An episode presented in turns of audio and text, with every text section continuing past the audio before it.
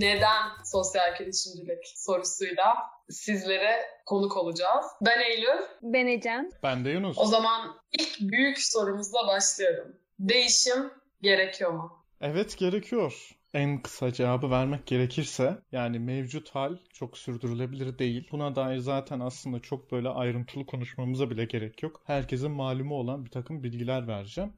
Ama yine de üzerinden geçmekte fayda var. Dünyanın en önemli problemi dediğimiz zaman zaten herkesin aklına gelmesi gereken ve de gelen sorun iklim krizi diyebiliriz. Bu konuda dünya nasıl bir durumda? Öncelikle hani şunu söyleyebiliriz. Gelmiş geçmiş en sıcak yıl 2020 yılı diye biliyorum. 2019'da gelmiş geçmiş en sıcak ikinci yıl. Onun için bu zaten çok ciddi bir işaret.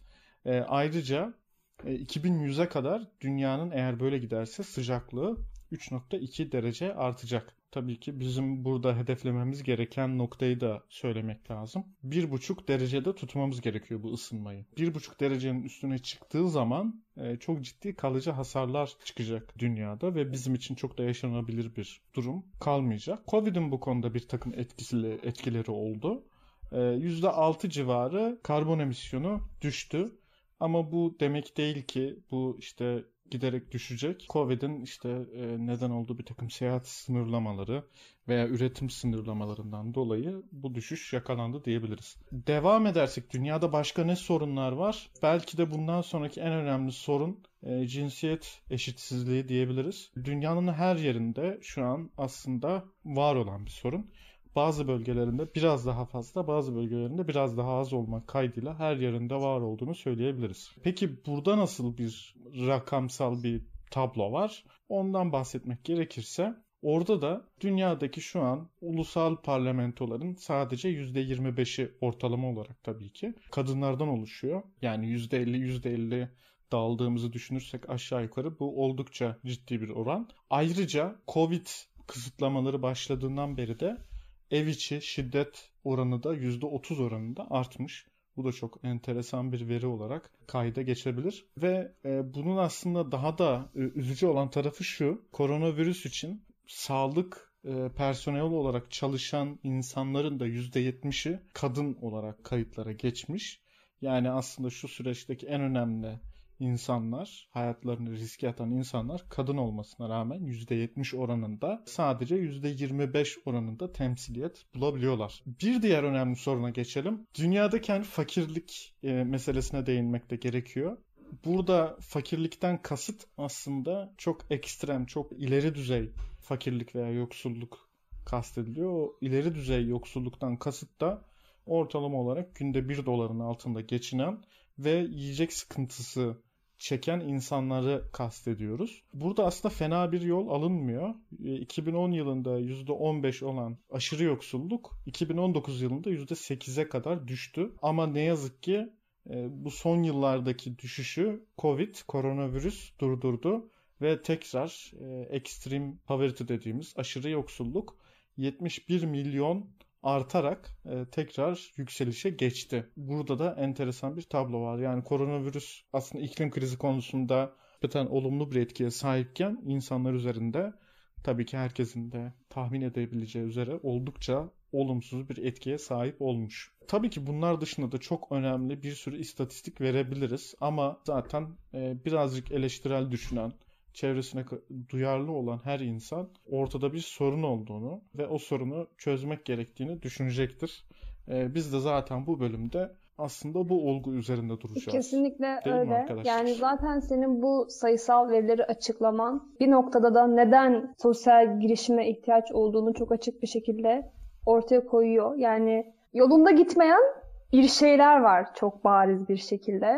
Ve hani buna çözüm de tabii ki insanlarda, yani insanların çabasıyla olacak bir şey. Sistemler bunu sağlayamamış gördüğümüz üzere. İşte bu noktada da sosyal girişimciliğe geliyor oluyoruz. Burada sadece altını çizmek istediğim bir nokta var. O noktada şu, biz şimdi böyle bir takım olumsuz istatistiksel veriler verdik. Bunlar tabii ki insanın böyle çok içine açan, onun umutla dolmasını sağlayan veriler değil. Ama diğer taraftan da bunlar kesinlikle insanları umutsuzluğa sürüklemesi ve onları hareketsiz kılması gereken veriler de değil. Burada bir takım iyiye gidiş trendleri de görebiliriz eğer bunu görmek istersek. Yani şunu demek istiyorum. Dünyada evet çok ciddi sorunlar var ama bu sorunlar çözümsüz değil. Ve bunların çok ciddi bir kesimi de aslında olumluya gidiyor. Ama belki bunların bir kısmı yeterince iyi bir ivmede olumluya gitmiyor. Bazısı da hiç olumluya gitmiyor olabilir, olumsuza gidiyor olabilir. Ama bir gelişme kat edebiliriz, en azından bunu söyleyebilirim. Özellikle mesela işte demin verdiğim istatistiklerden bir tanesi aşırı yoksulluk konusundaki istatistik aslında özellikle 20 yıl öncesine göre çok daha iyi bir durumdayız bu konuda. Veya sağlık konusunda da dünya genelinde çok iyiye bir gidiş var. Ama bunlar elbette ki yeterli değil. Geldik 2021 yılına, cinsiyet eşitsizliği bu durumda. İklim krizi bu durumda. Yani hareketsiz kalmamız veya tavırsız kalmamız mümkün değil. Burada bir şey söylemek istiyorum. Hani sen dedin ya ileriye tabii ki gidiyoruz diye. Ama burada birazcık kötümser yaklaşacağım. Mehter takımı gibi değil miyiz? Hani bir adım ileri gitsek 2 adım geri gidiyoruz. Hani ne düşünüyorsunuz bu noktada? Fazla mı kötümserim? Şimdi bir dakika. 1 adım geri gidiyoruz, 2 adım ileri gidiyoruz dedin değil mi? Aslında bu çok kötü değil yani. İleri gidiyoruz. Bir yani saniye. Mehter takımı 1 adım ileri, geri adım, 2 adım geri gitmiyor mu? Yani sence böyle bir şey yapıyor olsalardı Osmanlı 600 yıl sürer miydi? Bir düşünmeni isterim yani. Evet, müthiş bir ayrım yaşadık. Yani Viyana'ya diye yola çıkıp doğru Tahran'a varmaları çok komik olurdu bence. Tartışmalar kesinlikle. Evet. Ama anladım ne demek istediğini. Devam ettirme, burayı keseceğiz. Ne demek istediğini anladım. Geriye bir gidiş oluyor birçok alanda ama ileriye gidiş de var. Buradaki temel mesele şu: bazen haberlerde, işte bazı radyolarda öyle bir tablo çiziliyor ki hani bizim artık yapacağımız hiçbir şey yok. Öldük, bittik. Ne bileyim, en olumlu senaryo zombi istilası artık önümüzdeki. Bunların haricinde bizi bekleyen olumlu herhangi bir senaryo bulunmuyor gibi bir sonuca varılıyor. Bu bence iyi bir şey değil. Yani her şey kötüye gidiyor olsa bile bunu durdurabilecek çeşitli mekanizmalar yaratabilecek bir iradeye sahibiz diye ben düşünüyorum. Keza birçok sorunda da böyle oluyor gerçekten de. Ama yeterli değil elbette. Bunu söylemek bence kesinlikle yerinde olur. Aslında sosyal girişimciliğin temelinde kapitalist sistemin iyi taraflarını toplumun yararına kullanmak gibi bir amaç olduğunu söyleyebiliriz. Yani ben bir bakıma sosyal girişimler kapitalizmin kurallarıyla oynayabilirken farkındalık ve etki yaratabilecek donanıma da sahipler diye düşünüyorum. Burada küreselleşme ve endüstriyel kapitalizmin çarklarıyla birlikte büyüyen günümüz tüketim kültürüne karşılık böyle Robin Hoodvari kahramanlara ve girişimlere ihtiyacımız olduğunu düşünüyorum. Ben senin gibi düşünmüyorum Eylül. Üzülerek söylemek isterim ki Robin Hood ve kahramanlarla bence değişebilecek bir tablo yok ortada. Bana kalırsa zaten ben kahraman imgesine karşı bir insanım. Yani kahraman imgesi insanların birçoğunu aslında atalete iten bir şeymiş gibi geliyor bana ve totaliter bir kavrammış gibi geliyor. Daha çok sanki herkesi harekete geçirebilecek imgelerin peşinde koşmalıyız gibi geliyor. Güzel başlarsın ama ben tuvalet kahramanlardan aslında ilk bölümde böyle bir referansla sosyal girişimci ruhtan bahsetmiştik. Ona atıfta bulunmak istemiştim. Evet, onları belki kahramanlaştırmadan yine de desteklemeye devam edebiliriz diye düşünüyorum. Burada şey diyebiliriz aslında, hani kahramanlık yapmak değil de kahraman ruhlu olmak, o cesareti gösterebilmek, o değişimi yaratabileceğine olan inancı koruyabilmek ve bu yolda arkasında insanları çekebilmek. Yani o kişisel bir yerden gereken bir özellik bence. Eylül'e katılıyorum o noktada. Yunus'a da tabii ki tek kahramanlıklarla böyle çok köklü, altında birçok sebep yatan sorunlar çözülemeyeceği de aşikardır. Yani daha sürdürülebilir çözümlere ihtiyacımız var. Evet, roman etmeden ayakları yere basan girişimlerle toplumsal alanda kesinlikle değişim yaratabileceğimizi düşünüyoruz diyebiliriz. Hatta örneklerini de görüyoruz, birazdan bunlardan da bahsedeceğiz. Ben burada şöyle bir şeyi açmak istiyorum. Mesela Türkiye'de şöyle kültürel bir problem olduğunu düşünüyorum ben ve bunun her alana sirayet ettiğini hissediyorum. O da şu: mesela siyasete bakın, spora bakın, şirketlere veya çalıştığınız kurumlara. Orada hep şöyle bir algı var. Bir günah keçisi seçiliyor. İşte o kişi yanlış bir takım eylemlerde bulunuyor. Ve bu günah keçisine karşılık farklı bir kahraman hayaliyle yanıp tutuşuyor insanlar. ve o kişinin gelip her işi yoluna koyacağını umut ediyorlar. Ben açıkçası hani bunun böyle boş bir umut olduğunu düşünüyorum. Gerçek sürdürülebilir çözümün de böyle olmayacağını hissediyorum ve düşünüyorum. Ama bir taraftan da şöyle bir şey var. Ecem'in ve Eylül'ün de kastettiği şeyin bu olduğunu aslında anladım. Kahramanlık duygusu veya işte yüksek cesaret, yüksek azim, hiçbir zaman yılmama gibi bir takım değerlere sahip insanları kastediyorlar. Orada ama sanki şu da şöyle bir tehlike de doğuyor. Kibirle olan ince bir çizgi oluşuyor orada. Yani ben her şeye müktedirim. İşte ben her şeyi yapmaya kadirim gibi bir duyguya kapılabiliyor. Ben bu tarz kişilik tiplerini özellikle sosyal girişimlerden ziyade sivil toplumda çok görüyorum. Siz de görüyorsunuzdur işte. Mesela yurt dışında işte Afrika'ya gidip orada siyahi çocuklarla fotoğraf çektirip böyle kendini kahraman gibi aksettiren bir takım insanlara siz de denk gelmişsinizdir. Hani böyle bir kafaya girmek tehlikeli gibi geliyor. Bazı insanlar farkında olmadan giriyor. Ve burada da böyle ince, hassas bir çizgi olduğunu hissediyorum. Siz kesinlikle çok haklısın. Bu bir noktada aslında bizim amacımız hep beraber hareket etmek ve hep beraber bir şeyler yapmak ya. Bu aslında o beraberliği de zedeleyen bir sonuca doğru götürüyor aslında. Ki bu da zaten değişim yapılmasının en büyük engellerinden biri. Değişim beraber yapılır. Tek başına yapılmaz. Paydaşlarla beraber ortak çalışılması gerekiyor. Gerçekten yani çok önemli bir yere değindim. Hani o kibirle hareket etmek. Ya hayatımızın her alanında aslında öyle yani. Kim kibirli insanı sever ki şimdi? Hani burada biraz net olalım. Yani o burada geçerli o kural açıkçası. Ki böyle bir hassas konuda da bence insanların özellikle buna dikkat etmesi gerekiyor yani. Sadece ufak bir dipnot. Kibrin yakıştığını düşündüğüm bir insan var gerçekten şu an dünyada. O da Zlatan İbrahimoviç. Onun dışında ben de kesinlikle katılıyorum. Zlatan İbrahimovic'i bilenler bilir. Oraya çok... Dipnot 7 ölümcül günah. Bunlardan uzak duruyor. O zaman neden bir insan sosyal girişimci olmalı sorusuyla devam edebiliriz. Yani akla gelen ilk şey tabii sorunların çözümü diyebiliriz. Ama bu sorun deyince çok geniş bir kümeden bahsediyoruz. Ve her sorunu çözmeye de kadir değil sosyal girişimler ki bunu aslında önceki bölümlerde de konuşmuştuk. Burada sadece belki şu tarafına değinebiliriz bu işin. Şimdi herkesin bildiği üzere aslında toplumda genel olarak 3 sektörden bahsediliyor işte. Bir kamu sektörü, bir özel sektör, bir de sivil toplum sektörü. Bazı kişiler sosyal girişimciliği 4. sektör olarak ele alsa da bence bunların 2. ve 3. sektörler arasındaki bir noktada duruyormuş gibi geliyor bana daha çok. Ama oradaki olay şu şimdi. Devletler ne için vardı? Tabii ki burada biraz ideolojik bir konuya da girmiş oluyoruz ama devletler bence kanunun ve hukukun işletilmesi ve bunun korunması için varlar. Şirketler o ülkedeki ekonominin işlemesi için varlar. Sivil toplum veya sosyal girişimler neden var? Bana kalırsa orada şöyle bir şey oluşuyor. Sanki 1. ve 2. sektörler bir inşaatın kabasını yapıyorlar. 3. sektör, sivil toplumla sosyal girişimler bu işin ince işçiliğini yapan, daha insani bir mimari yapıya kavuşmasını sağlayan fonksiyonu görüyormuş gibi geliyor bana. Ayrıca ben anlamadım demek istediğinden Yunus. Kaba işi yapıyormuş derken ve sosyal girişimcilik ince iş yapıyormuş derken ne kastediyorsun orada? Kaba işçiliği yani şöyle şunu kastediyorum. Hani bir inşaatta düşün. Yani bir temel olması gerekiyor zaten bir binanın. Temelini yapıyorsun. Sonrasında o binanın iskeleti oluyor. Şimdi bunlar olmazsa olmaz o binanın ayakta durması için.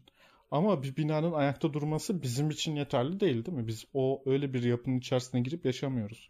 Orada gerçekten insani bir hayat sürebilmek için o binanın işte duvarları olması lazım, boyanması lazım, işte pencereleri olması lazım. Bizim yaşayış biçimimize uygun bir şekilde bir mimari dizayn olması lazım. Hani bunun gibi daha birçok ayrıntıyı, küçük detayları ama oldukça da hayati ve insani bir şekilde yaşamımızı sürdürmemizi sağlayan bu ayrıntıları yerine getiren, onları hayata sokan fonksiyonu görüyor 3. sektör. Yani. Hani fark bu aslında. Yani hiçbiri bir diğerinden bence daha önemli değil. Hepsinin kendi içinde gördüğü bir fonksiyon var. Ama işte sivil toplum ve sosyal girişimler biraz daha ince işçilik yapıyormuş. Yani insan odaklılar. Ben bunu anlıyorum direkt hani. İnsan için insanla beraber yapıyorlar hani. Yani şöyle düşünelim. Mesela çok basit bir örnek. Kanunun işletilmesi her zaman için yeterli midir? Bir düşünelim. aslında yeterli değil. Neyi kastediyorum? Mesela bizim yaşam hakkımızı koruyan en önemli kurum devlet. İşte elindeki şiddet tekelini bulundurmasıyla olsun, hukuku yürütmesiyle olsun devlet bunun garantörü. Ama mesela bizim psikolojik sağlığımızı olumsuz etkileyen etmenleri düzeltmek belki de işte bu ince işçiliğe düşen bir şey. Veya insanlar arasında daha şefkatli, daha iletişimi kuvvetli bir toplum yaratmak. Bu daha çok sivil toplum ve sosyal girişimciliğin fonksiyonu gibi geliyor. Bir taraftan da şöyle bir şey var tabii ki.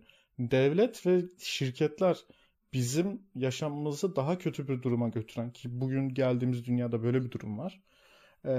Bu olumsuz gidişe bir dur diyecek, buna karşı çıkacak ve bunun aksine bu sorunların çözülmesi için çözümler üretebilecek bir fonksiyona da sahip. Yani şimdi işin içine devleti soktuğu zaman çok farklı bir yere gittik. Yani benim şu an aklıma Foucault geliyor, Agamben falan geliyor. Böyle set of exception falan geliyor yani. Hani o yüzden oralara girmek istemiyorum. Ama şöyle bir yorum yapabilirim daha hani detaya girmeden. Çok daha temel ve çok basitten yaklaşacağım olaya. Ya en başta dediğimiz gibi yani yetersiz kalınan bir şey var yani hani devlet diyelim ya devlet imkanları bir şeyleri yapmakta, sistemler bir şeyleri yapmakta yetersiz kalıyor ve bu imkanlara erişemeyen, bundan dolayı acı çeken insanlar var.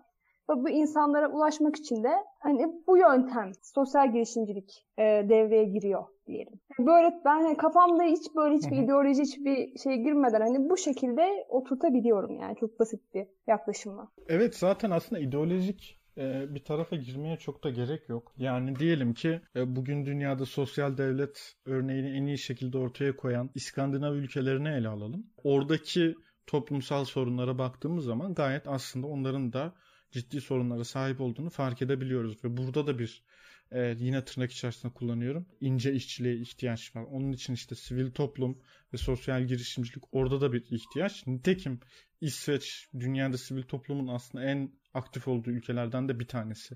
Çok güçlü bir sosyal devlet mekanizması olmasına rağmen. Diğer tarafa gidelim.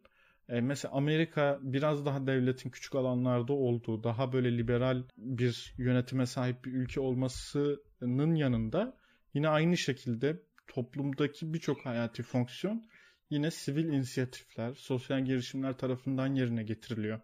Yani spektrum olduğunu düşünelim. İşte spektrumun bir tarafında biraz daha işin sosyal fonksiyonunu yerine getiren devletlerin olduğu ülkeler olsun. Diğer tarafta devletin çok daha küçük bir alanda var olduğu Amerika gibi ülkeler olsun. Her ikisinde de bu tırnak içerisindeki işçiliğe ihtiyaç var.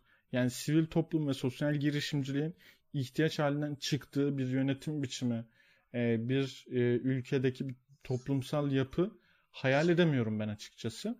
Onun için aslında biraz daha ideolojiler üstü veya çok insani, çok doğal bir mekanizmaymış gibi geliyor bu açılardan. O zaman sosyal girişimciliğin devletin ve vakıfların ötesinde kamu ve sosyal hizmetlerin geliştirmesi konusunda yeni yollar açtığı, insanların bir kendi sesleriyle yer alabildikleri bir alan yarattıklarını söyleyebiliriz. Ben burada sosyal girişimlerin pozitif etki yaratma potansiyeli olduğunu görüyorum. Bir diğeri de benim bahsetmek istediğim insan potansiyelini açığa çıkarıyor olmalarıydı. Mesela Türkiye'de her yıl 120 bin çocuk adalet sisteminde mağdur durumda. Bazıları hüküm giyiyor veya tutuklanan ebeveynlerin çocukları olarak dezavantajlı kısımlardan geliyorlar. Halihazırda Türkiye'nin hapishanelerinde 12-17 yaş arası 2500'den fazla çocuk bulunuyor. Hapishanedeki bir başka çocuk grubunda annelerinin cezası nedeniyle bazen hayatlarının ilk 6 yıllarını hapiste geçirebiliyorlar. Bu bağlamda Güney Haşlamoğlu'nun öncülüğünde Türkiye Çocuklara Yeniden Özgürlük Vakfı, Türkiye'de ilk kez adalet sistemindeki çocukları gündeme taşıyor ve akabinde suça itilmiş çocuklara rehabilitasyon ve çeşitli eğitim imkanları ulaştırarak kamu ve sivil toplum kuruluşlarına iyi örnekler sunuyorlar. Mesela bu vakfın 25 yıl aşkın süredir devam eden çalışmaları var. Ve bu sayede politika düzeyinde değişimler yaşamaya başladı Türkiye. Hatta Adalet Bakanlığı içerisinde açılan yeni birimlerle bu hapishanelerdeki çocukların topluma katılmasını sağlayacak çalışmalar yapıyorlar birlikte. Bu gibi örnekleri gördüğümüzde aslında o ince işlerin nasıl dokunduğunu daha iyi anlıyoruz. Yine aynı alanda bir örnek verebilirim ben. O da Önemsiyoruz adındaki sosyal girişim. Önemsiyoruz'u da aynı şekilde işte mahkum olmuş, tutuklu, işte hapishanede yaşayan çocukların psikolojik sağlığını korumak, onu geliştirmek adına var olan bir sosyal girişim. Bunu da tasarladıkları özel oyuncaklarla ve kitlerle sağlamaya çalışıyorlar ve yanlış hatırlamıyorsam da yaklaşık 5 yıldır faal olan bir sosyal girişim. Yine aynı alanda çalışıyor ve çok aslında ince bir noktadan önemli bir sorunu çözmeye çalışıyorlar. Bence her ikisi de çok güzel tamamlıyor argümanımızı gibi geldi bana. Evet, Ecem, yani bu hani birçok noktada istiyordun. Aslında çok farklı konularda var. Hani birazcık daha örnek verebiliriz. Mesela hani Good for Trust neden var? Küresel iklim değişikliği ve biyolojik çeşitlilik krizine neden olan tüketime ve kar maksimizasyonuna dayalı tüketim ekonomisine alternatif oluşturmak için var mesela. Bu çok farklı bir yerden yaklaşıyor. Ondan sonra açık açık neden var dediğimiz zaman bu daha farklı bir yerden yaklaşıyor ve diyor ki Türkiye'de kişileri ve kurumları bağışçaklarını tanıyan şeffaf ve hesap verebilir dernekler ve vakıfları bir araya getirmek için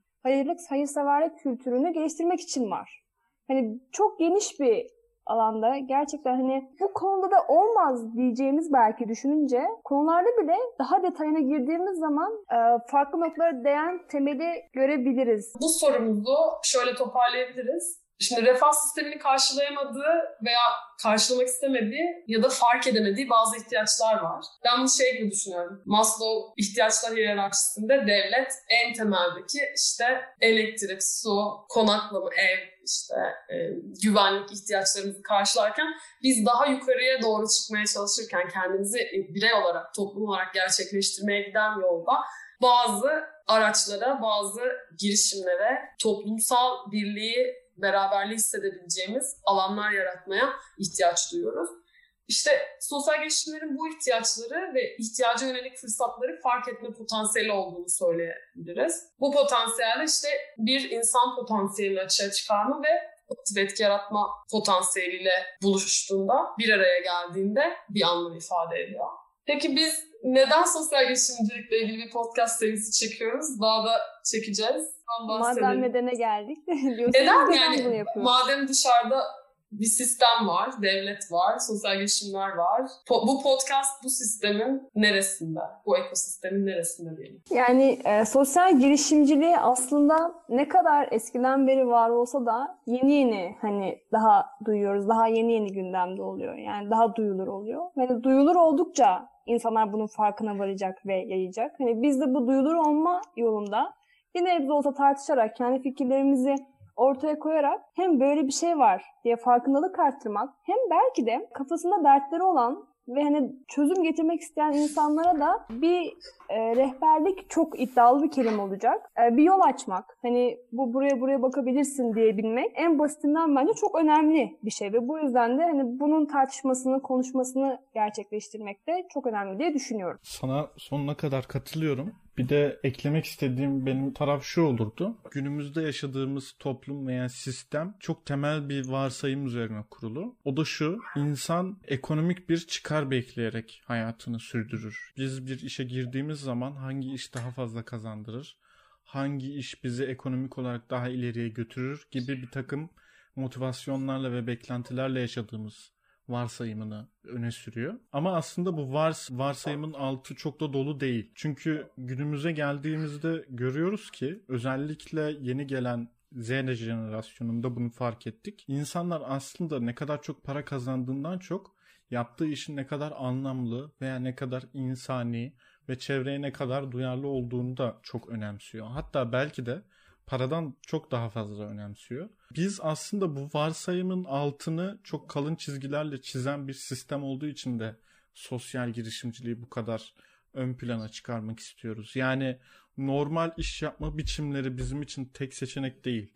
Biz hayatımızı kazanmak için sadece çok uluslu bir şirkette sadece işte hissedarların kişisel sermayesi için çalışmak zorunda değiliz. Kendi işimizi kurup, kendi sorunlarımıza, kendi çözümlerimizi üretip hayata geçirecek fırsatlarımız ve imkanlarımız var.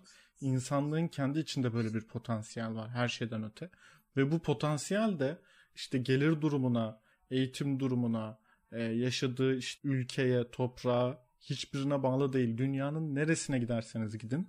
Bangladeş'inden İsveç'ine, İsveç'inden Amerika'sına, Amerika'sından Kamboçya'sına, nereye giderseniz gidin sosyal girişimcilik modelinin orada çalıştığını ve çok güzel çözümler ortaya koyduğunu görebiliyoruz. Aslında bu podcast'te bunu biraz daha ön plana çıkarmak, bu konudaki bilinirliğin ve bilgi seviyesinin artması için var. Biz Kursif olarak aynı zamanda ve Zerre programı olarak sosyal gelişim ekosistemini destekliyoruz ve buna devam ediyoruz desteklemeye. Bu anlamda neden sorusunu ekosistem tarafına yansıtarak şunu sormak istiyorum. Neden sosyal gelişim ekosistemi daha çok yayılsın, genişlesin istiyoruz? Orada zaten bölümün başında kısmen değinmiştik ama tamamlamak gerekirse şöyle diyebiliriz. Bugün Türkiye örneği üzerinden baktığımızda özellikle Covid döneminde çok ciddi bir şekilde arttığını da fark ettiğimiz birçok sosyal sorun var etrafımızda.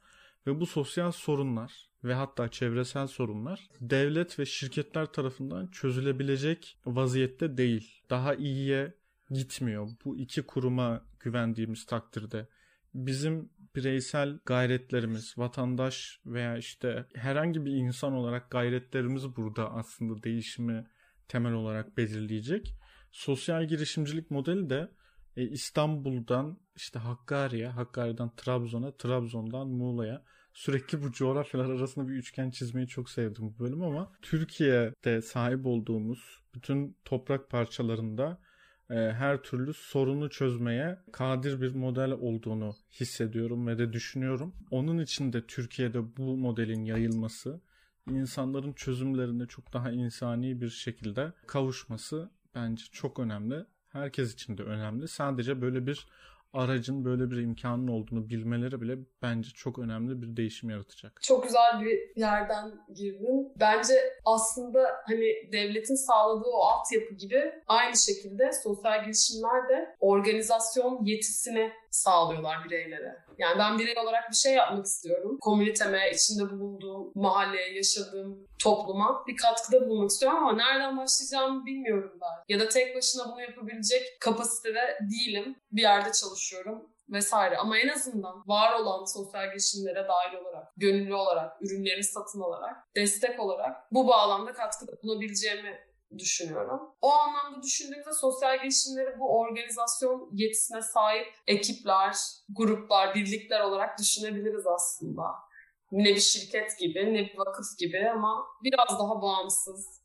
Ben de sosyal girişimcilik adına şunu çok hoşuma giden bir noktası yani sosyal girişimciliğin.